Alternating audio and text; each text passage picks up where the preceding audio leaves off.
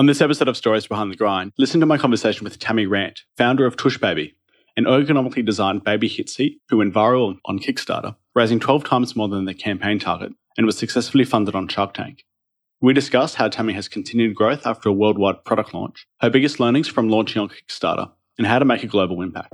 My name is Aidan Vocalo, and here you will find business strategies, tips, and tactics that you can incorporate not only in your own venture, but your life to help you simplify and strategically grow, scaling up the impact you are having in this world.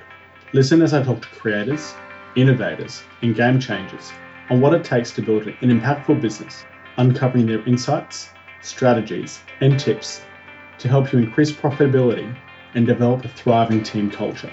Welcome to the Stories Behind the Grind podcast. Tammy, thanks so much for coming on the Stories Behind the Grind podcast. It's great to have you on. Of course, thank you so much for having me. Tammy, you're the founder of Tush Baby, which is a premium quality ergonomic and doctor approved hip seat to carry kids comfortably from the ages of zero to three years. Before we dive deep into your Shark Tank journey and how you raised over 12 times more sales than your Kickstarter campaign, how you've continued growing after a worldwide product launch, bring us back to what life was like growing up for you. Oh, wow. We're diving right in. Growing up, I moved here. I moved to the United States. I live in California, um, and I moved here from Scotland. And yeah, it was growing up was an interesting experience where I lived. I because I had it was just my mom and my two sisters, so it was a lot of a lot of female energy, uh, a lot of fighting, a lot of bickering, but then a lot of like really fun times too. But I had a, a very good childhood and a, a great family and support system, and yeah, I'm I had a good upbringing for sure. I was I was very fortunate. You had a bit of an entrepreneurial spirit as well from a young age. Yeah, so I um I started off my entrepreneurial journey selling cherries in my neighborhood as a kid. Like I always was kind of trying to figure out how to sell. Like sales was kind of one of those things that came naturally. And later in life, I went into like after college, I, I've been in sales throughout my career until starting Tush Baby but yeah, I, I, was naturally, you know, like would find find ways to make money and sell things, and it was just like fun for me. Um, I would, you know, find golf balls in a local golf course after hours and clean them and sell them back to the golfers. Pick cherries from the trees and sell them to my neighbors on the um, stands, and uh, yeah, it was always kind of, you know, as I grew up and got older, I was coming up with ideas and things that I wanted to create, but never really did until uh, Tush Baby came along. I actually followed through and created something. Tell me, where did the idea for Tush Baby all begin? And how did it get to the point where you were able to successfully go on Shark Tank?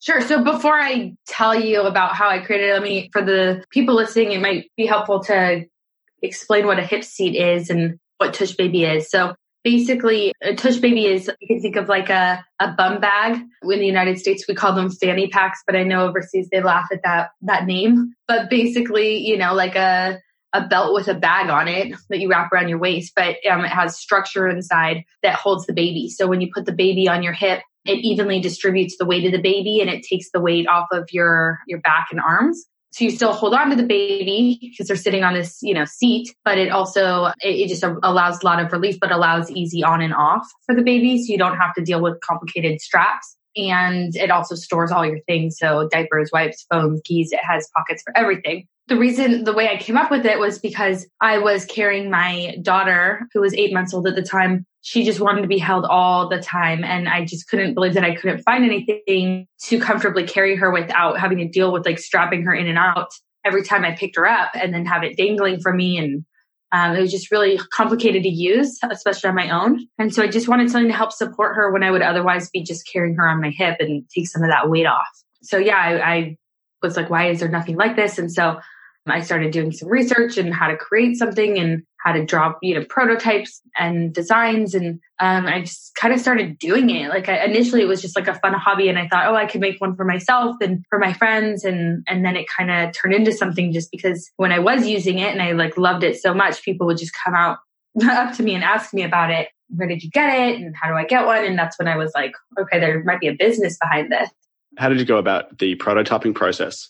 So initially, I had my um, my sister in law drew it for me, and then my aunt helped me make one. And it was, you know, kind of a not an, as an attractive of a version that we have now. Now we make them really nice and sleek, but yeah, that's how I initially did it. And then I then I found a manufacturer who went back and forth with me, uh, sending prototypes, and it was really like I would literally take pictures of a pocket on something else that I would like. And like, I want a pocket that looks like this and I want it to go here. And uh, I like this zipper and off of my jacket at the time and took a picture of that and sent it. And then they would kind of piece it together for me. And we went back and forth 12 different rounds of shipping me prototypes before I had one in my hand that I was ready to, to bring to market. Yeah, a lot of prototyping, a lot of um, back and forth. It does get involved when you're trying to make a design. So yeah. did you see the end in mind? Did you know that like once you got to the 12th, you know, iteration of it all was where you're like, this is it. This is, you know, we're now going to go to the next stage of production?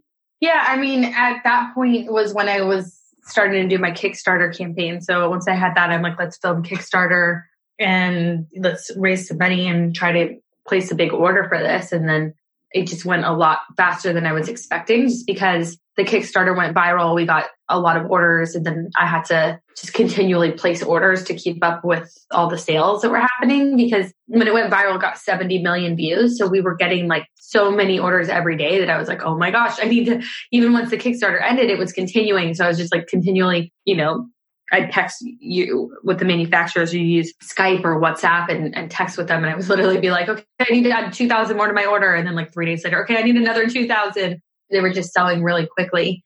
So um, I was lucky in that sense. But uh, yeah, then you know we got our first round of product and it was great, but there was definitely um, some areas to improve that we learned once the users were, you know, people were using it. They could provide feedback. I mean, we definitely had tested prototypes along the way, but there's just like little tiny things like, oh, I wish it, you know, the you had double pull zippers so that I could access the storage from either side if I wore it on this hip or this hip. And so we added that, like little things like that to refine it and make it perfect. And I think now we're at a point where it's it's pretty perfect in terms of putting so much thought into every single feature and design that we have.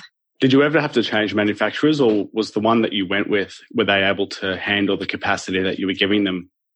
Uh, we did change manufacturers at one point you know, once we started getting some publicity, a lot of manufacturers reached out to us, and one of them happened to be one that works with a lot of the big baby brands. And I really like that about them. And they also were able to just, we didn't actually bring the price down, but it actually went up a little bit, but the quality just was exponentially better, in my opinion. But I'm, I'm so, so picky. I mean, most people are like, I saw no problem with the first version, but for me there was like little details like the the logos being like perfectly centered every time. Like sometimes it'd be a little crooked before and i didn't like that. No one would notice except for me but little things like that. And they would make recommendations like i think you should upgrade this mesh and this is why. And so they were very thoughtful in, in some of these things and like a true partner and i really like that about them. And so we did make a switch yeah.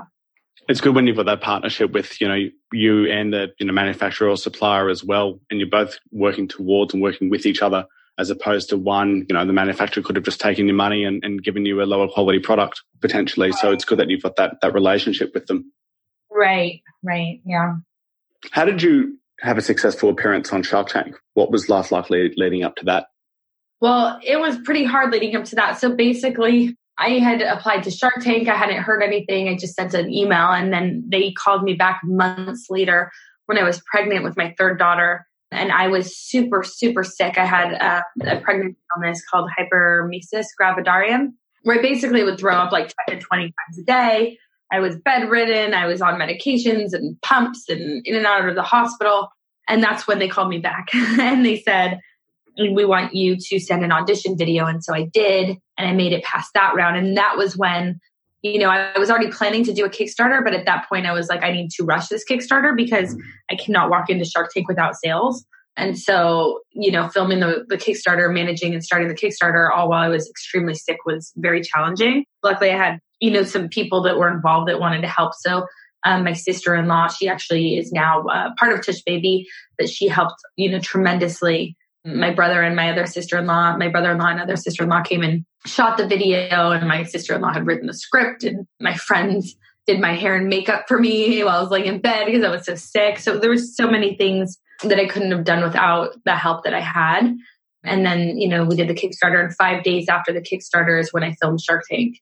So um, I was pregnant, sick, and very, very scared when I filmed Shark Tank. Yeah, I guess it, would be hard on the best of days when, when you're feeling 100%, but to, to go through it, you know, how you did it, but to also have a successful appearance on there and, you know, to grow from there is, um, is a phenomenal story. Must have, you know, it, I guess it shows that one, you had sales, you had a really good idea that was meeting and, you know, meeting a gap in the market.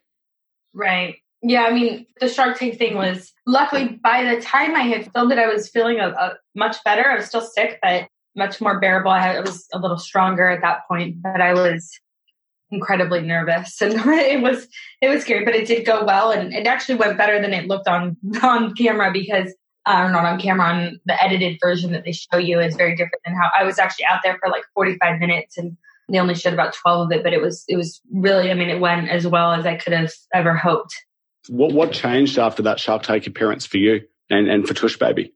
You know, it wasn't just like Shark Tank did help a lot, but it was we were already going in that direction before we aired. And it was just starting to catch on and we were getting lots of sales and growing the business. I'd say it probably elevated it a bit. Like it was like you get your boom of sales the week that it you air. And then it just kind of stayed elevated in terms of like our order volume. But it wasn't like I would say that it, it was changing in the in the sense that being a small business and just launched, it really legitimized our business, you know. People then, you know, see your see your product and then, oh, that was the one that was on Shark Tank, or they tell people about it, like, oh, I saw this on Shark Tank, or this is the one that was on Shark Tank. Um, especially, you know, with there's so many knockoffs coming out after, it was helpful to just, you know, be the one that was on Shark Tank, the original one in the United States that everyone knew about. It helps for branding and all of those things. How do you deal with competitors in the space that are trying to undercut you with um, cheaper products? I mean, it's tough. I mean, we really just have to make it known to our customers why we're more expensive than the other ones and how much you know we put into in terms of like having high quality materials and safety certifications and making sure there's no harmful chemicals because a lot of the ones that are in the market they're made by manufacturers directly that are not really brands even though they try to look like they give it a brand name. There's no people managing the brand behind it and the quality and the safety and they're just putting out a very cheaply made product which you know based on the price they're they're selling it at prices that are less than what it cost me to make mine. So and, and I've seen them and I don't like to talk badly about any other product and just really focus more on the benefits of Tush Baby and why ours is priced a bit higher and you know building a brand behind it so that you know people know. And we're a, a mama run company. I've got my co-founder who joined later you know she joined right around after i filmed shark tank but she's been very very involved and she's a mom too. And my sister-in-law who's part of it is a new mom so it's it's run by you know a bunch of women and moms who really put a lot of thought into making it exactly how we would want for our, you know if we were buying something on the market like this and um, making it as safe and, and high end as we possibly can. Yeah that, that's so important when you've got that deep why behind it and you've got that I experience and you're not just trying to milk it for what it's you know milk a cheap product like other manufacturers that are just trying to um just sell a product. You've actually got you know experience behind you and you've got a deep why for why you're doing it you mentioned before about having, I guess, the brand behind it as well. How important do you believe that is for um, Tush Baby getting yourself out there in the marketplace? Well, I think it's really important. I mean, people need to know, you know, I guess it's, it's, the only thing that differentiates us other than like the quality. But when you're looking at, like, I mean, if you think about it, you're going to buy a purse somewhere. There's millions of purses that just are made overseas and no brand behind it, but you want the one that has the brand that, you know, you know and trust. Um, we're trying to create a brand based on good customer service, good quality, standing by our products, guaranteeing it. You know, if, if people have a problem with the product, we ship them a new one, no problem, no questions asked about it, you know, and so I think it's important that people know that we're a brand that people can trust. We give back. I think that's important too. Like giving back, we donate to special needs families. We've learned through this process that a lot of special needs community parts of the special needs community reached out and told us how much it helped them to carry their babies that couldn't walk or their children. And so it was some, something we hadn't really thought about as too much until we saw how much it was helping people. And so we started giving back. And I think that that is important too. And just in doing the right thing and helping people. And I think people, our, our customers and people that care about our brand that are on the same page, you know, that they think that that's important too. They like that. So all of those things I think are important when you're creating a brand. For sure, and that that community element so important as well to build, you know, community behind you know what you're doing and, and to be able to give back as well is is critical to help out others that that may not be as, as fortunate as um as we are to help them give give them a better quality of life. Right. So important. How have you kept up with the with the growth curve um, after appearing on Shark Tank? How does Tush Baby uh, keep evolving from from then? gosh, we've had to scale a lot internally and hire a lot of people to help. Um, and before I could just do it all on my own. me and Sarah. And now, you know, we've grown a team where we've got customer support, we've got attorneys, we've got the CFO and creative director and graphic designers. So there's just so much, so much more to do. And there's so much more involved than there was when we were small. So now we have a big team. And I think that's like internally the biggest thing probably is just the internal growth and, and delegating. Like there's new responsibilities, but there's also responsibilities that I handled before that I now delegate to other people because we have people. And then there's new things and new skill sets that I'm still learning every day. So um, how do you, how do you manage the internal team? What, what learnings have you, have you learned from growing your internal team? What have I learned from growing them? I guess what I would say is like having experts in things, like you don't know what you don't know. So having experts in, in, specific things that I was doing myself that I thought like I had to be savvy and I had to bootstrap it. And so a lot of times I was I was our CFO for a very long time and I have no knowledge of finance and I can't even manage my own personal finances that well. So that was definitely an area where we needed help and I didn't really realize how much I didn't know until I brought someone in that was like, you know, we need to get a bookkeeper, we need to do this, we need to do that, and all these things that I wasn't doing. Um, and I quickly learned how to do a lot of things. I guess I, I would say from internally scaling, you learn new skill sets. By doing it yourself, you learn new skill sets, but you don't, there's a lot of things that you miss that you wouldn't know that you're missing until you have someone to teach you. Yeah. And I guess also sort of letting go of what you're currently doing so that you can focus on higher priorities and, and focus on your skill set. Right. What, what advice would you have for others looking to make an appearance on Shark Tank? Is there anything you would have done differently if, if you um, had your time again? Um, I don't like to regret things, so I would say no. I mean, it was edited in a way that I didn't expect. I would say, like if you watch it, of, of course it went well. I I got three offers. I made a deal, but it made me look indecisive and like I wasn't accepting offers that I should have, and I was a little embarrassed about how I looked because I didn't like from an ego standpoint. I was like, I didn't expect that. I thought I was like I did a really good job, and I, I think I did overall, but it made me look indecisive, and I didn't like that. So I'd like to say, oh, I would go back and do it differently, but I don't think that I would do anything different because there was a lot of people that was that filmed with me that never aired and so i think that you know they pick specific ones that airs for specific reasons and i think the drama that that created is a, a portion of the reason why my my segment aired so I, I wouldn't change anything good to hear yeah i guess things happen for a reason right you never know how altering the past may uh, may have changed things so like you said shark tank does you know tv shows really do do thrive on rising emotions and you know, the more dramatic it can be, the potential the viewership right. goes up. So, if we go back to your um your Kickstarter journey, what were your biggest learnings from your Kickstarter journey? Gosh, I mean, I think that had I had the time, I would have done some like pre Kickstarter, pre launch marketing, like build a lead generation list so that when on day one when I launched, I had it, you know, a bunch of people that were already interested that would sign up. But I would say like the biggest thing, like like higher level than that, takeaway from Kickstarter is just, oh God, there's just so many things that I learned from doing the Kickstarter. But what were the top three, maybe?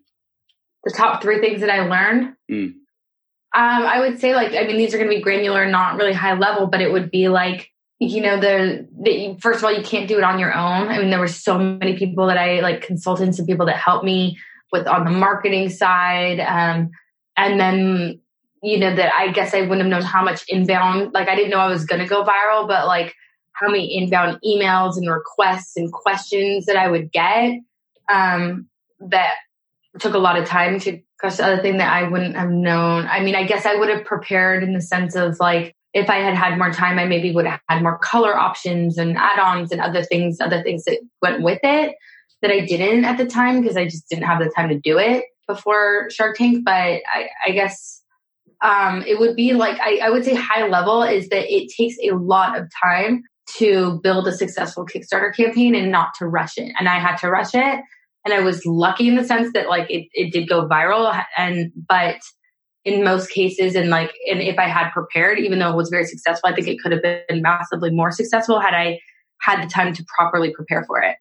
Is there any advice you'd give for those looking to um, looking to launch a product? obviously, um, you know, putting in the giving it more time than than you think it will is is important.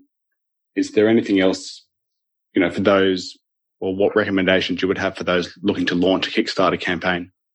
I would say do like a lot of market research first and make sure that like we did that in terms of the product, but the idea too. And like uh, what I learned is like you can be very biased when it comes to getting feedback. Like I took it to a lot of mom groups and like, what do you think of the color the fabric? And you know, like people knew that it was mine and I cared, and I don't think they gave me as constructive feedback as they would have. So I ended up doing more market research and having someone else conduct it for me so that I could get unbiased feedback because that feedback is so crucial in, in developing your product. So I would just make sure to like really ask, make sure that you have a, a legitimate thing that people would buy, find out how much people would actually pay for it before you like don't try to take as much of the guessing out of it as you can. Yeah, that's really good advice. Try to try to get rid of all the, the those assumptions you're making. You know, try to see what you can actually find out before you uh, before you hit go and um and launch. Yeah. Tell me, um, how do you see Tush Baby making a global impact to continue to make your global impact? I think that it's really going to be like we have to launch more products. We have to like where our brand ethos is really like trying to make things less complicated for parents and caregivers, like creating products that is makes your life easier. And I think in order to have a global impact, we really need to create more products and we need to get out, you know, in front of people more. And um, we've made a good impact in the United States that I've noticed, you know, in, in our year that we've been in business, a big impact already to go globally. I mean, it's, we are, you know, partnering with, with people in other countries and trying to get it out there.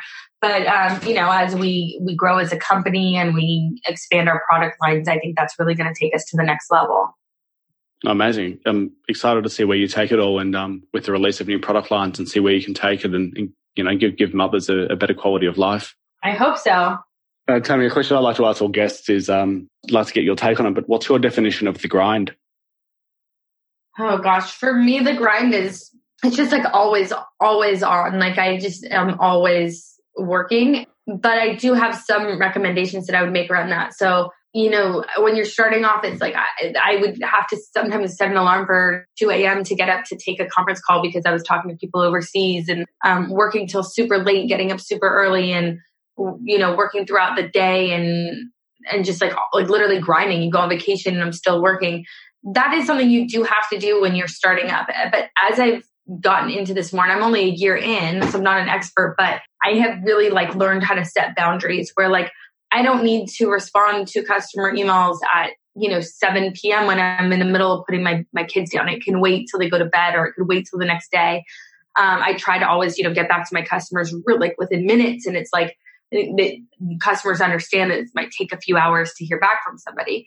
Um, and those are the things that I started to really take away is like, you can still grind and make the most out of the time that you are working, but like set time to spend in, in, in things that are important to you outside of your business. Like I, I, my kids should always be number one and, um, and my family and my husband. And so I've really learned to, you know, 5 p.m everything shuts down for me until they go to bed. And weekends, yes, I will check emails and I'll respond to them, but generally at night once they're in bed. And I try to really like shut off during non business hours now. Of course, we still have our customer service rep, you know, working sometimes during on the weekends.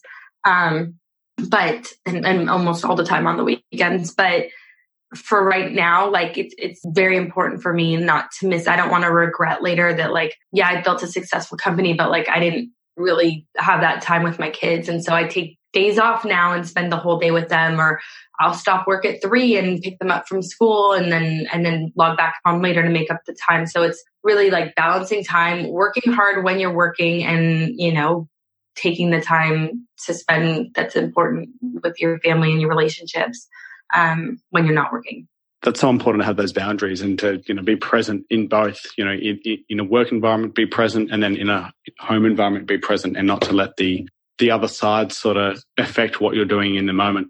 So it's fantastic that you've you've been able to you know set those boundaries so early on in your journey and, and make that realization that there needs to be yeah that there needs to be clear boundaries and actually live live it and impose it. So yeah it's really good to hear.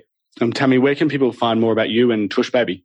Yeah, so we are, if you go to tushbaby.com, T U S H B A B Y, you can learn all about our products and see all the cool colors. We're coming out with really fun new colors. We've got black and with gold hardware, gold zippers, and we've got a leopard with gold zippers, and our, you know, our normal gray and a black and a camouflage one, and we're coming out with really cool new designs soon. So um, I would love it if you check out our website and email me if you have questions. If you listen to this and um, anything resonated with you or anything, I would love to know that. And yeah, feel free to email me at tammy at tushbaby.com.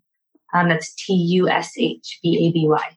We'll include all those uh, all those links in the show notes as well. So have a look out there for uh, for the links on how to get um, in contact with Tammy or how to see more about Tush Baby and um, the fancy designs they have. Tammy, th- thank you um, so much for um, coming on the podcast. Thank Thanks you so much time. for having me. It's it's so fun to do this. It's really it really is fun and it makes me feel good to be able to talk about my experience and hopefully help somebody out there that's um, looking to start their own business. Thanks for listening to this episode of Stories Behind the Grind. Please share the podcast, and if you're not already subscribed, be sure to do that right now. If you enjoyed this episode, I'd love it if you could do me a quick favor and rate and review the podcast. This lets the platform know that I'm doing something right and people like the content. It'd be a huge help, and I'd be really, really grateful if you could. Until next time.